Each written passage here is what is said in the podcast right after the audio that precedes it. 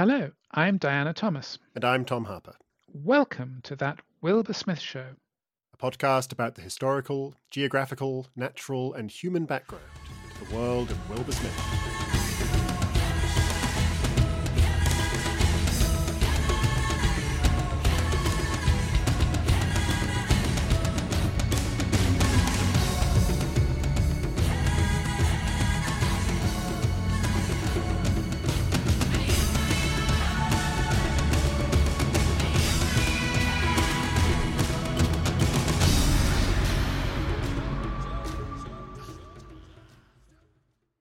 The mother city came up over the horizon at last. The walls of the temple shone a ruddy rose in the sunlight, and the lower city was brilliant white, the walls of the houses painted with the ash of the lake shellfish. The war fleet of Opet streamed out from the harbour to meet them.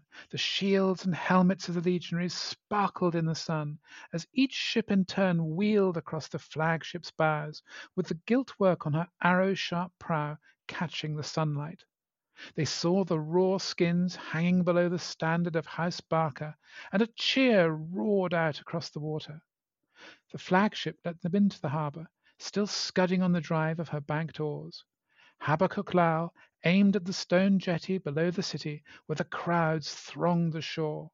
The entire population of the city was out in their best and most brilliant robes, shrieking and cheering their new king from a hundred thousand throats. At the last possible moment Habakkuk Lowell dropped his hand in a signal to the drummer and steersman. The ship spun on her heel, with every oar clawing at the water to drag her to a halt, her side lightly touching the stone jetty. Lannon Hyrcanus and his train stepped ashore. That was a reading from approximately the midpoint of Wilbur Smith's 1971 novel, The Sunbird. And if you were listening to our last episode, you may wonder why on earth are we suddenly in a ancient, magnificent city when when we last left you, dear listeners, we were in 1971, uh, contem- contemporary at time of writing Botswana. If you're reading the book, you might also be wondering this because, as you recall from the last episode, the first half of this novel, The Sunbird, takes our three protagonists, uh, Ben Kazin, uh, Lauren Sturvesant, and Sally Benator, uh, as they venture into um, the wilds of Botswana and discover this ancient city, the city of Opet. They discover its records, they discover its temple with its mysterious green pool under a very high drop. Uh, they discover its treasure house and they discover the tombs of its 47 kings. And when we last saw our heroes, they two of them, Ben and Lauren, had just ingested the potentially fatal fungus that had left them hallucinating, insane, and, and as we say, close to death. And suddenly, at that moment, pretty much bang on the midpoint of the book, Wilbur does something absolutely extraordinary. And I really struggle to think of many other books, any other books that, that pull this, have the kind of audacity to pull this kind of trick, Diana. Yeah, what he does is he takes us from a, a, a spot in modern day Botswana in 1971 back to the exact same spot in about 400 AD. And therefore, he moves us from a dead city, an archaeological site, barely visible um, from, from, from the ground, and its, and its relics, back to the point when it is the thriving prosperous, bustling city of Opet, the center of a kind of um, southern African empire established by um, Carthaginians, which is to say Phoenicians, who have escaped the destruction of Carthage in about 146 BC, traveled all the way through uh, along the coast of North Africa, through the Straits of Gibraltar, down the west coast of Africa and then into Central Africa itself to found their own city. Um, and it's Opet. And what has just happened is that the king, the newly crowned king of Opet, Lannon, has come back to his people, having finally having succeeded in the ritual that is essential for the establishment of his position, which is He is the ritual is the killing of the the Gray lion, which is some sort of super lion. Uh, and it's um, sort of, uh, in some ways, typical of Wilbur that the uh, the opening act of this story is killing what is quite possibly the very last of of this kind of rare animal it is the very last. uh, and rendering it extinct. it's sort of like a lion equivalent to Yeah. a great big saber-toothed tiger, isn't it? It has Yeah, it has those saber teeth, and it's a sort of mega lion. It is it is to a to a lion what a mammoth is to an elephant, or you Yeah. know. yeah, And and Lannon has had to go out armed only with a spear.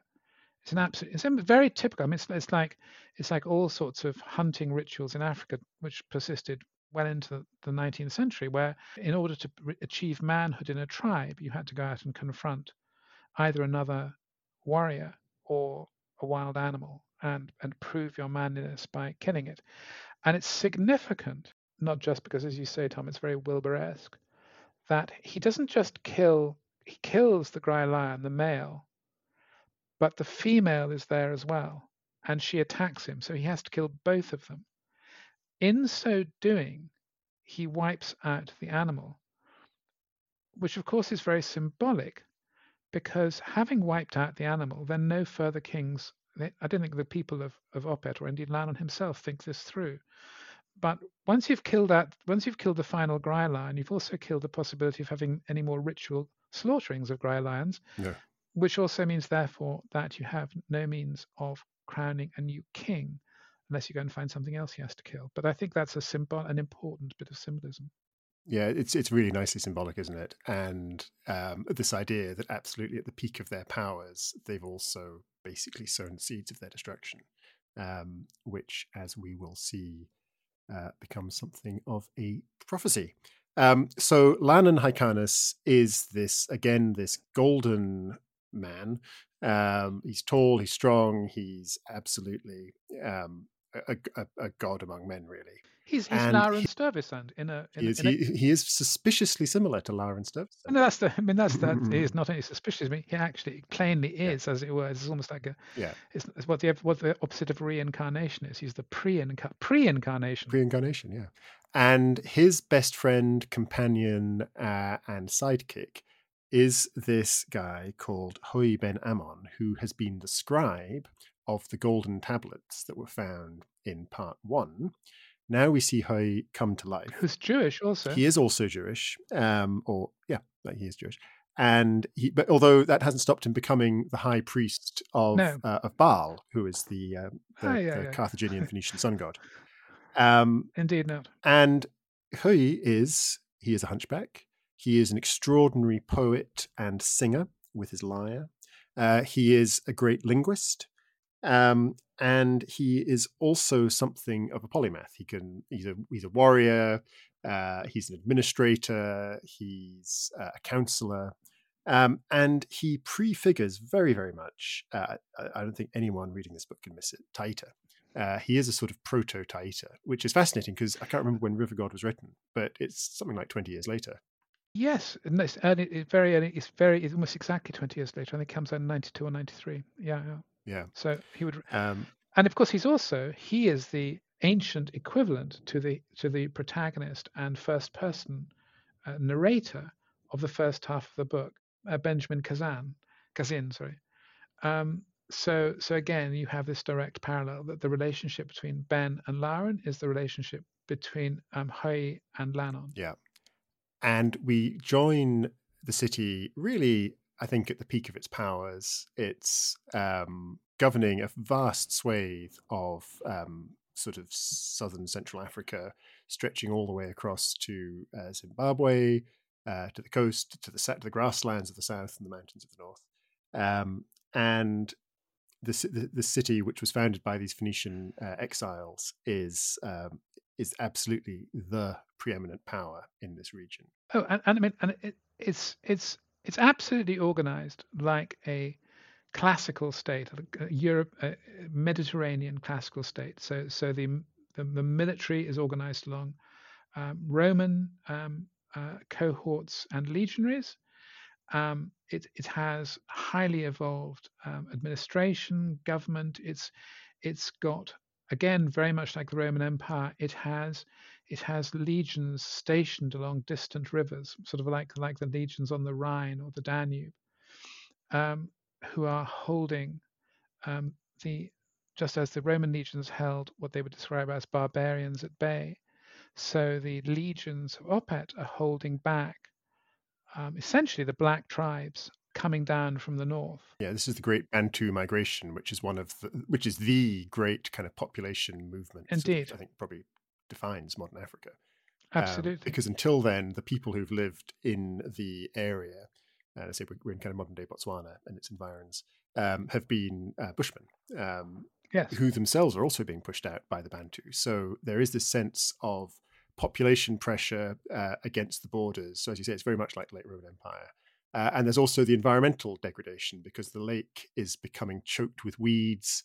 Uh, the, the path to the sea, which is their one sort of way out as a trading civilization, uh, is is getting is drying up. It's getting thinner and thinner. So it requires ever more dredging. So yeah, it's a civilization in tremendous power, but also with with real pressures on it. I mean, which again is, as Sam's exactly like Rome. That the, the, problem with Rome was that the fa- you know, if you fail to maintain the aqueducts yeah. that bring water into a city of well over a million people, that city finds it very hard to function very very quickly quickly. And so yeah, yeah, and I mean, and and they you know, and and they also have they have they've made contact with the Arabs. Yes, on the east coast of Africa. Yeah, with whom they've sort of had a common cause against against the Bantu tribes.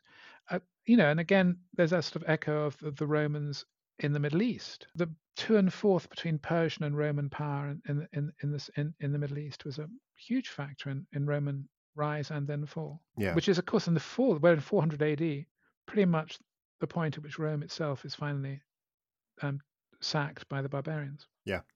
And so um, Lannon Hyrcanus has become the king uh, with um, as his sort of closest confidant and counselor. So they embark on a progress, a royal progress around the, um, the it's called the Four Kingdoms, um, the different parts of the of, of, the kingdom. There is, by the way, uh, sorry, a, a, real Game of Thrones. I mean, this is again written way, way, way before Game of Thrones but I, I, couldn't help feeling a strong, you know, House of Barca and all that kind of stuff. Yeah, and the, the nine families who formed the Council of the Realm. Yes. Yeah, yeah, yeah. I, I can't, I can't help wondering whether whether, whether um, George R. R. Martin was ever a, a, fan of Wilbur Smith because there's a strong. Yeah, yeah. Be interesting to know. Anyway, sorry. Anyway, and on this progress, we meet two more characters who form the uh, the remainder of the kind of quartet of characters that drive this this path of the book.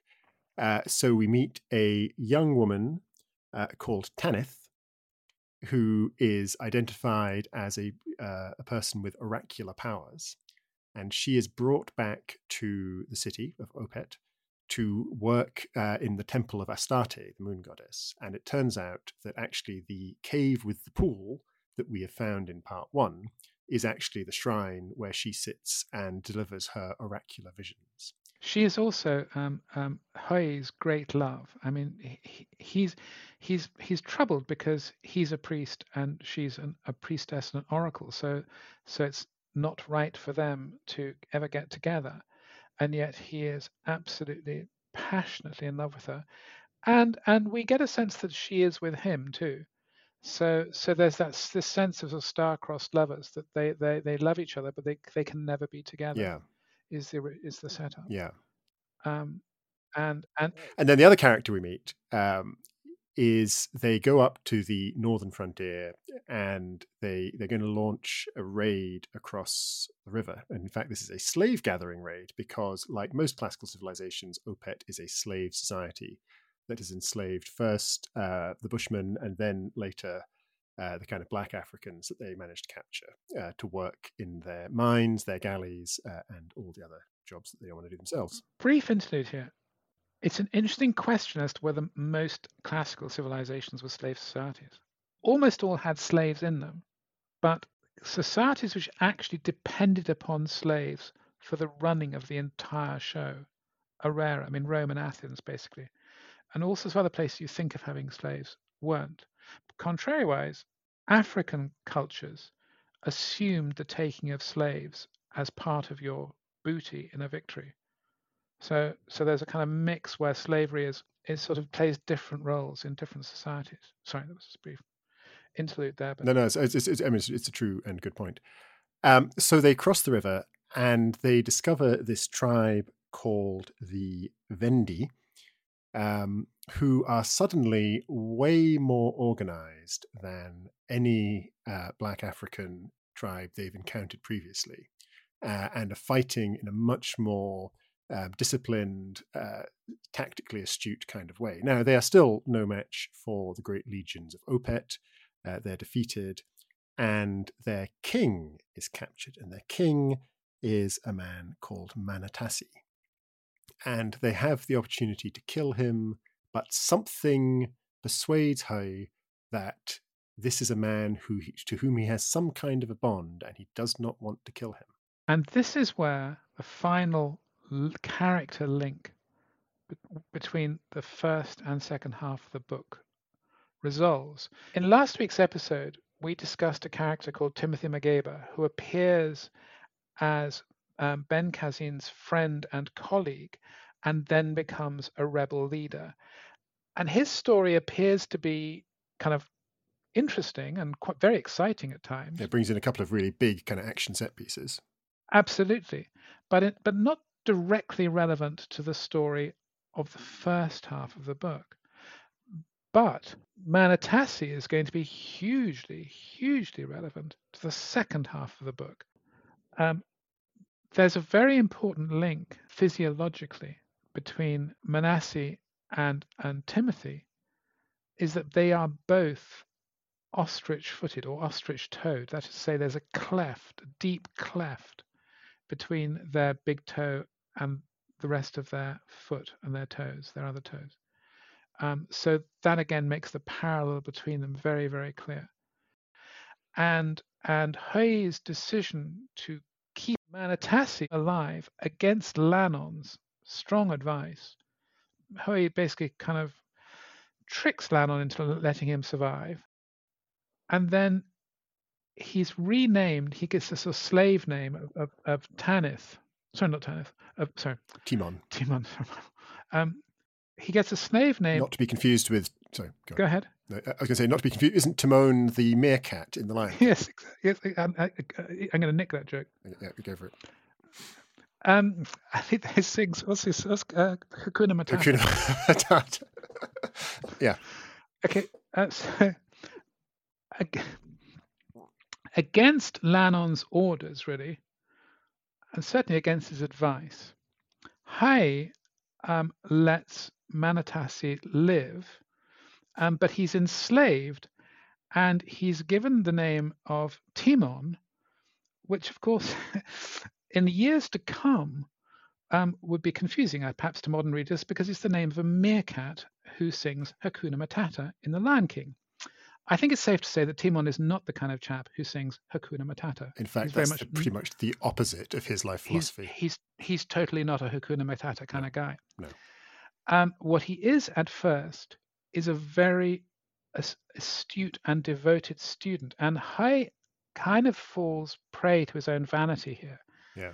Um, because he teaches Timon basically the kind of um, rules of at the time contemporary military strategy. You know using examples of great battles um, fought by hannibal or by alexander and he shows T- timon exactly how to organize an army. I don't think it's a spoiler. I think it's very clear as you're reading this thinking Yeah, this is not going to end well. Yeah. because Timon, who is playing the role of the of the loyal slave and and devoted student, is all the time thinking of himself as Manatassi and and and has every single intention of going back and reclaiming his crown. yeah, and I think I think it's worth just sort of pausing to talk about the the characters here a bit because we we, we talked in the last episode. We sort of disagreed a bit as to is the story the contemporary story built around th- three core characters, i.e., Ben, Sally, and Lauren, or is it four, um, including Timothy? And and my argument was Timothy's at best a sort of half presence in the first half. what's interesting is the second half, those four characters all have their their counterparts, um, or their, their pre-incarnations, as you have it. But here, Manatassi, the, the, the Timothy uh, counterpart, is much, much more strongly drawn and is much more central to the story. In fact, yes. I felt uh, in the second half that actually it's uh, Tanith, uh, who's Sally's counterpart, who is the least well drawn and the le- has the least to do. Yes. Um, and um, and Manatassi, and you see this very much in the the way Wilbur chooses to tell the story, because the first part is all first person Ben Kazin's narration. The second part is told in the third person, mainly sticking with Hui, but he does wander to other characters, and the character who gets the most time other than Hui is Manatassi. And actually, we see quite a lot of the story from his point of view, um, which is giving him extraordinary precedence in the story. Um, and I think shows how absolutely central, and also, and this is something I think we can come to later when we talk about sort of the the overtones and some of the things that people have read into this story. But actually, he is given a lot of sympathetic material. We really suffer with him.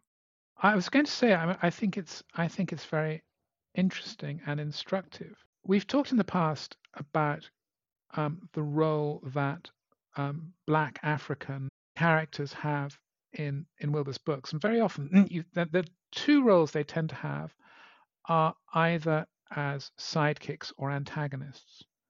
In this particular case, you have a character who is the antagonist, as it were, of the city of Opet for very, very good reasons. I, in his mind, his motivation is absolutely clear and absolutely justified. But Wilbur makes goes to a great length to show how, as, as Tom was saying, how he's made to suffer because what happens is that Hui spots um, um, Timon. Manatassi. Okay, so Manatassi is as a slave, Timon, um, with his lover, Selene, who's also a slave, and he's very happy for the two of them. But what they have done is kind of illegal within the city. The slaves are not allowed to to have relationships. They then try to escape, and they're caught. And once again, Hui pleads for uh, Timon's life. Selene is executed. Well, she's tied behind an elephant and Yeah. dragged across the ground for miles until she's basically battered to death. Yes. Um, Timon is basically sent down into the is sent down into the mines, weighed down with these incredibly heavy chains. Those are the chains which are attached to any slave that's tried to escape, and he suffers terribly. And and and it's plain that that that and his and he escapes from the mines.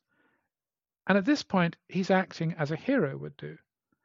And and having escaped from the mines, he plots his revenge on the people who put him there, which is to say, Han, uh, and, and, the- and the- basically the society of Opet.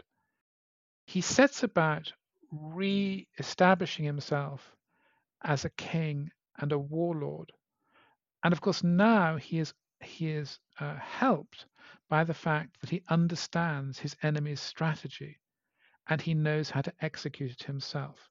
And he's an extraordinarily charismatic figure. And he builds up this enormous force of people as more and more tribes are drawn into his orbit. And he he basically goes to the Arabs who have traditionally been the, the allies of Opet and kind of makes them an offer they can't refuse. I mean, it's very, very clear to them that they kind of have the choice that they can either they can either be with him or they can be against him, and it'd be a seriously bad idea to be against him. And this threat is developing beyond the borders of Opet, and the people in Opet have no idea of the storm that is brewing. Yeah, I think uh, one of the things you'd have to say Opet's intelligence network is pretty poor because they are clueless. Well, they are, and they, what, except, or, or actually, what's happened is that Manasseh has turned, in contemporary spying terms, he's turned their agents into double agents. Yes, so, so they yeah. think that they do, they think that they they have an excellent spy network. Yes. What they don't realize is that that he has already controlled it. Yeah. I mean, and indeed, reminds me writing stories about um, in, in the Saffron stories about SOE sending agents into occupied Europe, and they thought they were being tremendously clever. Yes. And in fact, every every single agent turned sent into um, the Low Countries, as a matter of fact, was either caught and executed or or turned into a double agent for the Germans. Yeah. Um, meanwhile, back in Opet, uh, various things have been happening. Um, chief of which is that um, our hero, has uh, consummated his relationship with Tanith, the Oracle. She, uh, again, sort of an echo of um, Sally and Ben. She comes to his bed one night during a festival, one of these sort of licentious Saturnalian type festivals where um, all the rules are suspended, and she comes to his bed and surprises him there. Um, and they become lovers. Uh, and I think it's worth saying that it's interesting that they become quite uncomplicated lovers. It's complicated by the fact that they can't have the relationship, so they always have to keep it secret because he's a priest and she's a, an oracle and supposed to remain chaste. Um, but there's no one else involved. Um, so, whereas the in in the contemporary story, um, Sally and Ben's love is very much complicated, and yeah, there's there's other factors at play which we didn't really go into in the past. Although Lannon Lannon does play a role he, yes at the very sure. end. But but but in the course of their, uh, it's, he, there's it's not a love it's not a love triangle between uh, in terms of vying for Tanith's no. affections. No, what is a love triangle uh, is actually, um, and this is again a, a, very Wilbur thing, is that Lannon the king and Hui have been best friends and inseparable companions. And as Hui falls more in love with Tanith and devotes more of his time to uh, having his sort of illicit affair with her, he ignores Lannon. And Lannon is jealous, not sexually, um, but of Hui's attention. And there's this lovely um, phrase that um, Wilbur uh, uses, a lovely description of, when we're seeing it from Lannon's point of view, um, which sort of really captures the joy of a really, really close friendship. Um, this is Lannon um, sort of reflecting how his presence had provided the zest that made each triumph more valuable, each disappointment or disaster easier to surmount. All the good things happened when Hui was there. Um, and it's really b- beautifully capturing this, this, sort of masculine friendship, and also the, the, the way in which, in way in which uh, hides his sadness and his loss by, by as it were, outwardly being incredibly angry and you know, and and and furious with with with Hui, mostly because Hui won't come and see him for sort of late night drinking sessions and chatting and sing songs, because he's too busy having it off with with Tanith. Um, but it's it's it's really good, I think, as much as there are I mean, as much as there are parallels between the first and second half of the book. What's really nice is, as you've said before, with, for example, with with Timothy Stroke Manasseh, there are modulations on it, so it's not as if the exact same things play out. Yeah. The same characters play different. They have different narrative and emotional arcs. Yeah, it's almost like jazz, where you've got the same basic building blocks, but he's Yes. improvising a different theme um, based, Yeah, based yeah, on, yeah. on the same characters. Yes, which which I really liked because I thought at one point it was going to be a sort of retread, and that would actually have been quite tedious because you'd know exactly how it's going to end. Um, whereas here, it's diff- you've got same, the same four characters, but in a in a sort of different configuration of affections. You you know how it must end. Yes, you do. You just don't know how it's going to end. Well, because you've you've seen the archaeological site of the city where no two stones are left standing upon each other. So yeah. Exactly. And and you know that at some point and you have a pretty clear idea who's going to end it. Yeah. But you don't know how that's going to happen. Yeah. Until you sort of do. And then there's that kind of awful sense of of of impending doom. Yeah, it's, it's sort of like Titanic, isn't it? Where Yeah, you- yeah. You, know how it's going to end and you know what's going to happen, but you still you're sort of absolutely gripped and fascinated to read on to, and almost part of you thinking maybe it won't happen. You know, maybe maybe this maybe this is the version where uh, where where the ship doesn't sink and the city isn't destroyed. Or Leo doesn't sink beneath the water as as as as, as Celine Dion is singing. yes. The other thing that's happened is that because Ben is sorry, not, sorry. The other thing that's happened is because Hui is feels this incredible connection with uh, Manatassi, aka Timon. Um, he has actually really pushed his friendship with uh, Lannon to breaking point um, by demanding that he spare uh, Manatassi and not execute him. And again, it's interesting because Twice is over. actually completely wrong here. You'd have to say that by far the Yeah. best thing Mm. for all of them, uh, and certainly for the city of Opet, would have be, just been to execute Manatassi like any other rebel stroke Yes.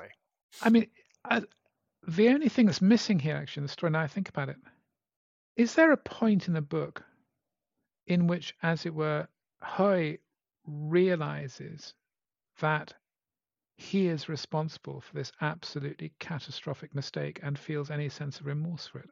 I'm not sure there is. I'm not sure there is, no.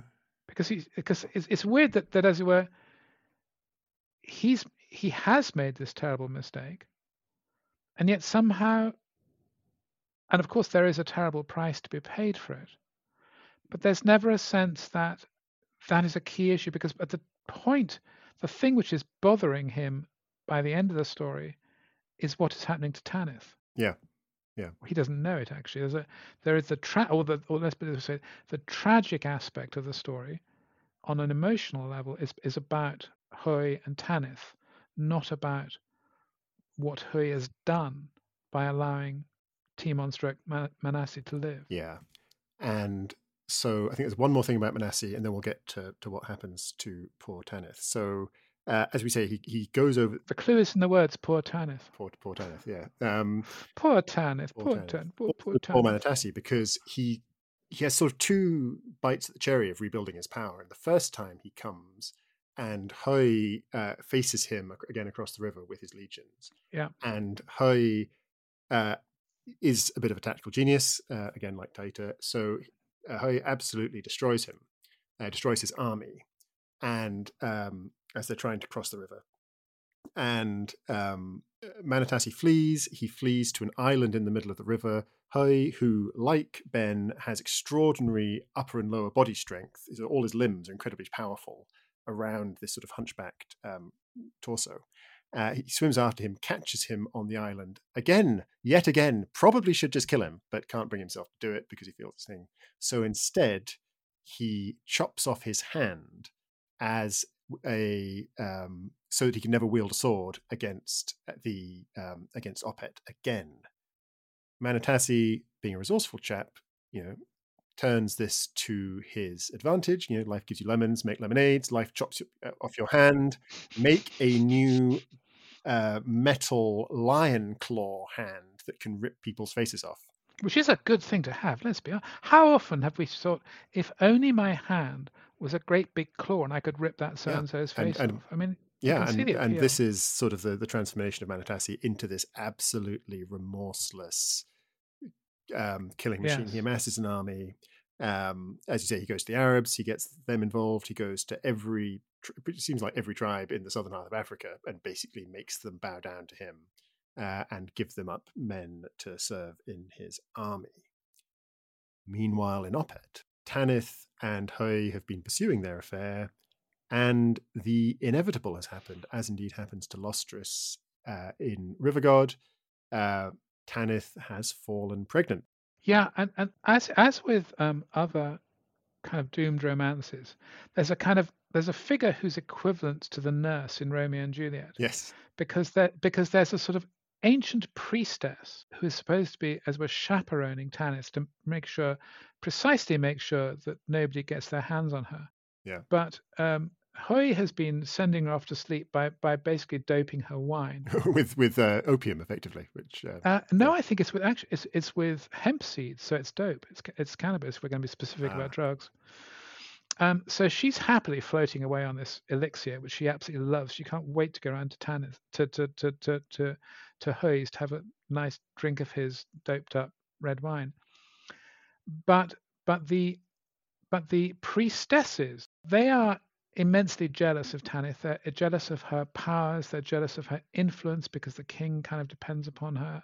To, to they're they're jealous of everything about her beauty, her youth, and this simmering resentment is is going to have terrible consequences as the book plays out. yes, because they discover that she's pregnant, she's violated the rules. Uh, she actually then miscarries the baby, but thus revealing the evidence. Because of them, Yeah, they thought yeah. they they they they they beat her up. And so she is then every year they oh, sorry every five years they have a festival a sort of first fruits festival and the climax of this festival is they send a messenger to the gods and the way you send a messenger to the gods is you have a human sacrifice and the way they do this human sacrifice is that uh, we discussed in the previous episode there is this pool this bottomless pool in the um, cave which is the the temple to the goddess with this uh, oculus above it and a little kind of stone diving board that uh, contemporary archaeologists have discovered. And it turns out the purpose of this diving board is it is literally a diving board. You take your human sacrifice, your messenger to the gods, and you push them off the end of it, uh, weighted down with golden chains, so there's no chance they'll um, swim, and they crash down, possibly die as soon as they hit the water. If not, they die pretty soon afterwards as they get sucked down into the bottomless depths. Luckily, we think. A messenger has been sent to um, Hui, who is out on the border, coming to terms with the approach of this gigantic horde, saying, Come quick, come quick. Uh, Tanith is in danger. And she thinks that he's going to come to save her.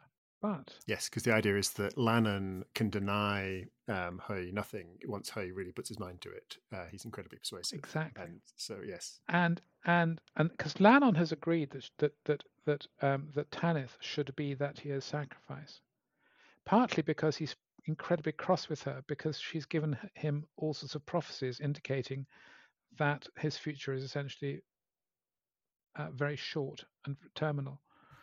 Um, bad, yes, very, very classic, classic case of shooting the messenger. Absolutely, very bad, bad things are in store for him. But in time-honored fashion, the messenger does not get through. But it's okay because Hui is actually coming back to the city.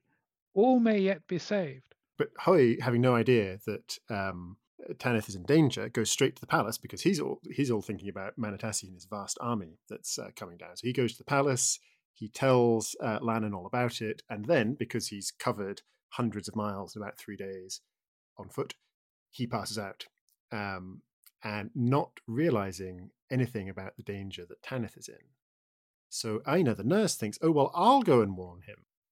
It, but but again, fate intervenes because one of these nasty, embittered nuns um, smothers her uh, just just to make sure that nothing can stop her revenge on Tanith, who she hates for all sorts of reasons, including the fact that she wants to be the next kind of Mother Superior. As a result of which, um, wakes up in time for the great ceremony and is expecting to go there to sing one of his legendary "Sing us your greatest hits." Hui. yes or the hymn, the hymn to the goddess that uh, accompanies the plunge of the sacrifice into the pool. Absolutely. Just as the Eagles cannot do a show without Hotel California, or the Stones can't do a show without Jumping Jack Flash, so you cannot have a ceremony without Hui coming in and singing his his his great song. Yeah. And as he gets there, he sees that the sacrifice of the year is Tanith. Yeah. And there's nothing he can do about it. Yeah. And this is really the point at which everything collapses very quickly. Tanith is dead, Hui is heartbroken, and Manatassi is bearing down on the city with an army of, I think it, Wilbur gives a figure of like three quarters of a million men, which by ancient standards is is extraordinary. I mean, it's beyond almost any army that gets put in the field until probably the 20th century. Um, yeah, yeah. So these these are very much the last days of Opet, and I think uh, rather than talk through every uh, last twist and turn of the, of the final battle, it's fair to say we know how this is going to end because Opet is going to end up with um, the figures that we found in the tomb of Lannon and Hui uh, in the, um, among the tomb of the kings, and with the city absolutely razed to the ground. It's funny, when the Romans destroyed Carthage, it was the most comprehensive destruction in the ancient world, legendary destruction. Yes. And the, the, famous line from the history is, so that no two stones stood on top of each other. And it's... Uh, Delenda est Carthago is the, is the Latin for... Uh, yes, Carthage must yeah. be destroyed. Um, and you sort of feel for the poor Opetians because it's happened to them twice now. uh, first in Carthage uh, and now in Opet. You'd think they'd learn, wouldn't you? Yeah. I think there's there's two things I want to go into uh, as uh, in the rest of the show. One is the fact that we've had about 300 pages of this massive story, and in all of this, the the the characters who we got to know and love in the first half of the book remain, so far as we know, in the middle of this kind of fatal uh, curse of Tutankhamun trance. We've got we've never flipped back to them once, so they are exactly the state of stasis that we sort of in suspended animation where we left them halfway through the book. Well, they're assumed to be. I mean, I think I think I think the two guys are assumed to be dead. Well, well, and in fact, I, I, I, I read the entire book thinking, wow, this is extraordinary creative bravery on on Wilbur's part in the sense that, I mean, obviously you know the ancient characters are going to die because yeah, we've, we've seen their bodies. but also, I mean, it's it's it's it's a thousand, fifteen hundred years ago. So, hello. Yeah. Um, but to kill both is is extraordinary, you think, but you might be wrong. To readers, anyone reading this in the Kindle edition, uh, there's a bit of sleight of hand, which I think is just an accident, where you get to the end of the um, the Opet sequence, the ancient sequence, and the screen that you get on a Kindle when you finish a book saying, rate this book. If you enjoyed this book, here are some other things you might like, flashes up. Oh my goodness. And you think, oh my gosh, that's the end. We're never ever going to find out what happened conclusively to, to Ben and to Lauren. If you are reading the Kindle edition, dear reader, flip past that, close that screen, and keep going because there is more. In fact, then there's a page of footnotes. And then you actually get a little sort of postscript, which actually um, gives you a little bit more kind of closure.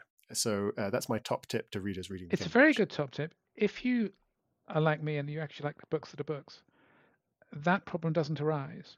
But it's a bit like what you're describing. It's a bit like those movies, like a Marvel, yes. a, a, a yeah. Movie where you, where you yeah. have to sit through like more credits than you can possibly believe. Where there are like three thousand people, who, every single one of whom has been named, who've done all the CGI or whatever, and finally you get this little kind of bit at the end, so which stinger at the end, yeah, which which sets up the next film or whatever. But also in this particular case, the book is resolved by a series of newspaper cuttings. So yes, you go straight from, weirdly enough, actually in the in the in the actual book book, the problem is exactly the opposite. It's that you go straight from there's no kind of there's no ending at all yeah. The the last sentence of the of the of the kind of Opet sequence is there, and then suddenly you see these newspaper cuttings, like whoa, and you right. sort of yeah. quick double take. But but it does pull everything together. Yeah. But in the meantime, what I would say is that each of the two halves by itself would be insufficient as a book, but taken together, they're amazing. Yeah, I, I would actually be a little bit kinder than that. I think each of the two halves by itself would be a cracking novel. Taken together, they're on another level again. Uh, well, actually, they'd be a cracking novel, as it were, if each of them was expanded to full novel length. If you see what I mean. So if each yeah. half was like, but but the it's the combination of the two. Yeah. And to anybody, it's not, and to anybody who loves Wilbur's books, they are also completely fascinating because you can see in them the kind of seeds of all sorts of ideas, which we've sort of hinted at as we've been going along, of all sorts of ideas and themes and characters and settings that are going to become absolutely central to his work over the next 20 or 30 years. Yeah, yeah, absolutely. Um, the one other thing I want to talk about, I think we probably do need to address the elephant in the room, there are people who see in this novel a lament for the loss of white rule in Africa. This idea that the uh, Opet civilization, the Phoenicians, are a kind of white minority who come in, establish this tremendous civilization, uh, which brings kind of enlightenment and civilization to, to darkest Africa. And then that the black Africans swarm in and destroy them and cannot preserve this this and that you know the light is overwhelmed by the darkness and the fact that um, in the character the, the, explicit kind of link between the character of Manatassi the Bantu king and then uh, Timothy Mageba, who is effectively a sort of um, Robert Mugabe style guerrilla leader, freedom fighter, in you know anti-colonialist. You can't r- completely dismiss that idea. I think I take that point, but I think certainly the Timothy character in the first half of the book is not presented at all sympathetically once he becomes a freedom fighter. And, and, and the Chinese and the guerrillas are absolutely presented as villains. On the other hand, this is why I was going on about how Manatassi is, is presented. I think there's a very good, I guess it just depends which way you see it. You could just as easily interpret it as the comeuppance of a slave society. You have a character who is a free person who is forced into slavery twice in two different ways, who is initially kind of belittled, not intentionally by Hui, but he's kind of patronized by Huey, Hui, and then actively tortured and abused, and who takes his revenge upon this slave society by reclaiming the land for the people. Well, actually, as you say, they aren't strictly speaking the people who lived there before, because the people who lived there before are the Bushmen, but nevertheless, he reclaims Africa for the Africans. And so you could equally see this as a kind of a parable of Africa in the 20th century being reclaimed from white societies and indeed white slavers by indigenous Africans. So I think it kind of depends which way you see it from. I mean, I can I can certainly see that argument in the first half, as I say. I think the second half of the book, though, is is deeply sympathetic to the suffering of Manatassi, and I think it's therefore much more of almost like a almost like one of Tanith's prophecies. It's an oracle saying this is what's going to happen because this is how you've treated people. Yeah, I say I'd, I read the critique before I read the book, so I was sort of thinking about it as I read it, and I, I mean, it's it's a work of literature, so it, it, it it's open to many interpretations. Yeah. But certainly, I think if you read it, and certainly reading those Manatassi sections, I think giving so much voice and agency to Manatassi as a character, really, you, as you say, it it, the tragic fate of Opet becomes kind, as you say, kind of their comeuppance. And there's actually a bit uh, in the final battle where, uh, as well as their kind, their black slaves and their um, sort of their nobles descended from the Carthaginian nobility, uh, they also have these sort of Bushman, Opetian, sort of mixed race people who who work for them and fight for them, uh, and they abandon uh, Opet uh, in the middle of the battle. Uh, and one of them says, uh, If you had given us something to fight for, some station above that of a dog, we might have stayed with you. So, again, a pretty sharp rebuke yes. to the way that the people at the Opet civilization has, has treated uh, the people it lives with. So, yeah, I. Which you could certainly say, for example, if if the set white settlers in Kenya had treated the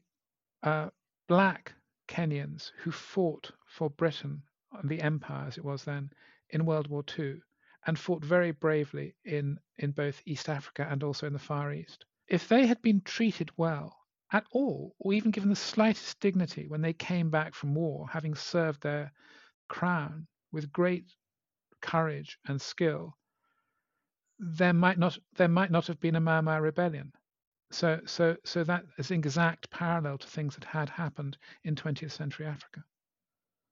So I think there he is absolutely kind of saying, listen, if you treated, if we, if if the white rulers of 20th century Africa had treated the people who'd fought for them well, they would might not now have rebellions against them all across Africa. Yeah, I think the other, th- my final thought on this is that I'm not sure that that kind of you know colonialism, post-colonialism, decolonialism dynamic. I don't think that's really what Wilbur's preoccupied with.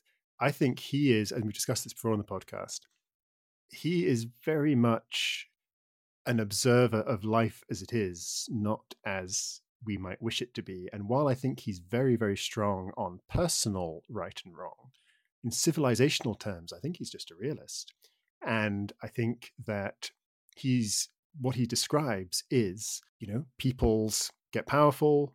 Yeah. Peoples, you know, conquer, then they decline, someone else comes along who's more powerful yeah. and pushes them out. And it doesn't really matter if they're black, if they're white, if they're you know Phoenician or Egyptian or wherever. This is just the way of the world. It's very um, again going back to the animal kingdom. It's the, you know there's there's predator and there's prey. Um, and I think I don't think there's a value judgment on any of this in the way there would be if it was some kind of Afrikaner nationalist writing the novel. I think it's just there are powerful people, and then you make enemies, and if they get strong enough, they will knock you back. Yeah, and and and in this particular case, you've asked for in the case of Opet, which if we take that as being a parable, they've asked for it. They've asked for it in the general, and they've asked for it in the particular. In other words, the general treatment of people and the particular treatment of one person who is going to then be their nemesis. Yeah. Um, so that's all we've got time for this week, wrapping up our discussion of Wilbur's seminal novel, The Sunbird, which, uh, as we discussed at the beginning, was the novel that really charted the direction he was going to take for pretty much the rest of his career.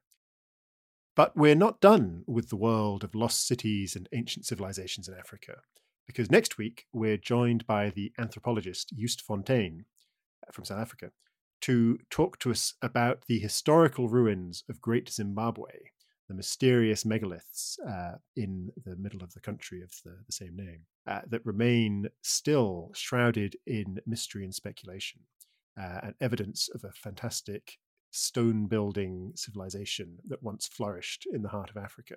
So do join us for that. Yes, indeed time to wrap up the show. So it's goodbye from me, Diana Thomas. And it's goodbye from me, Tom Harper.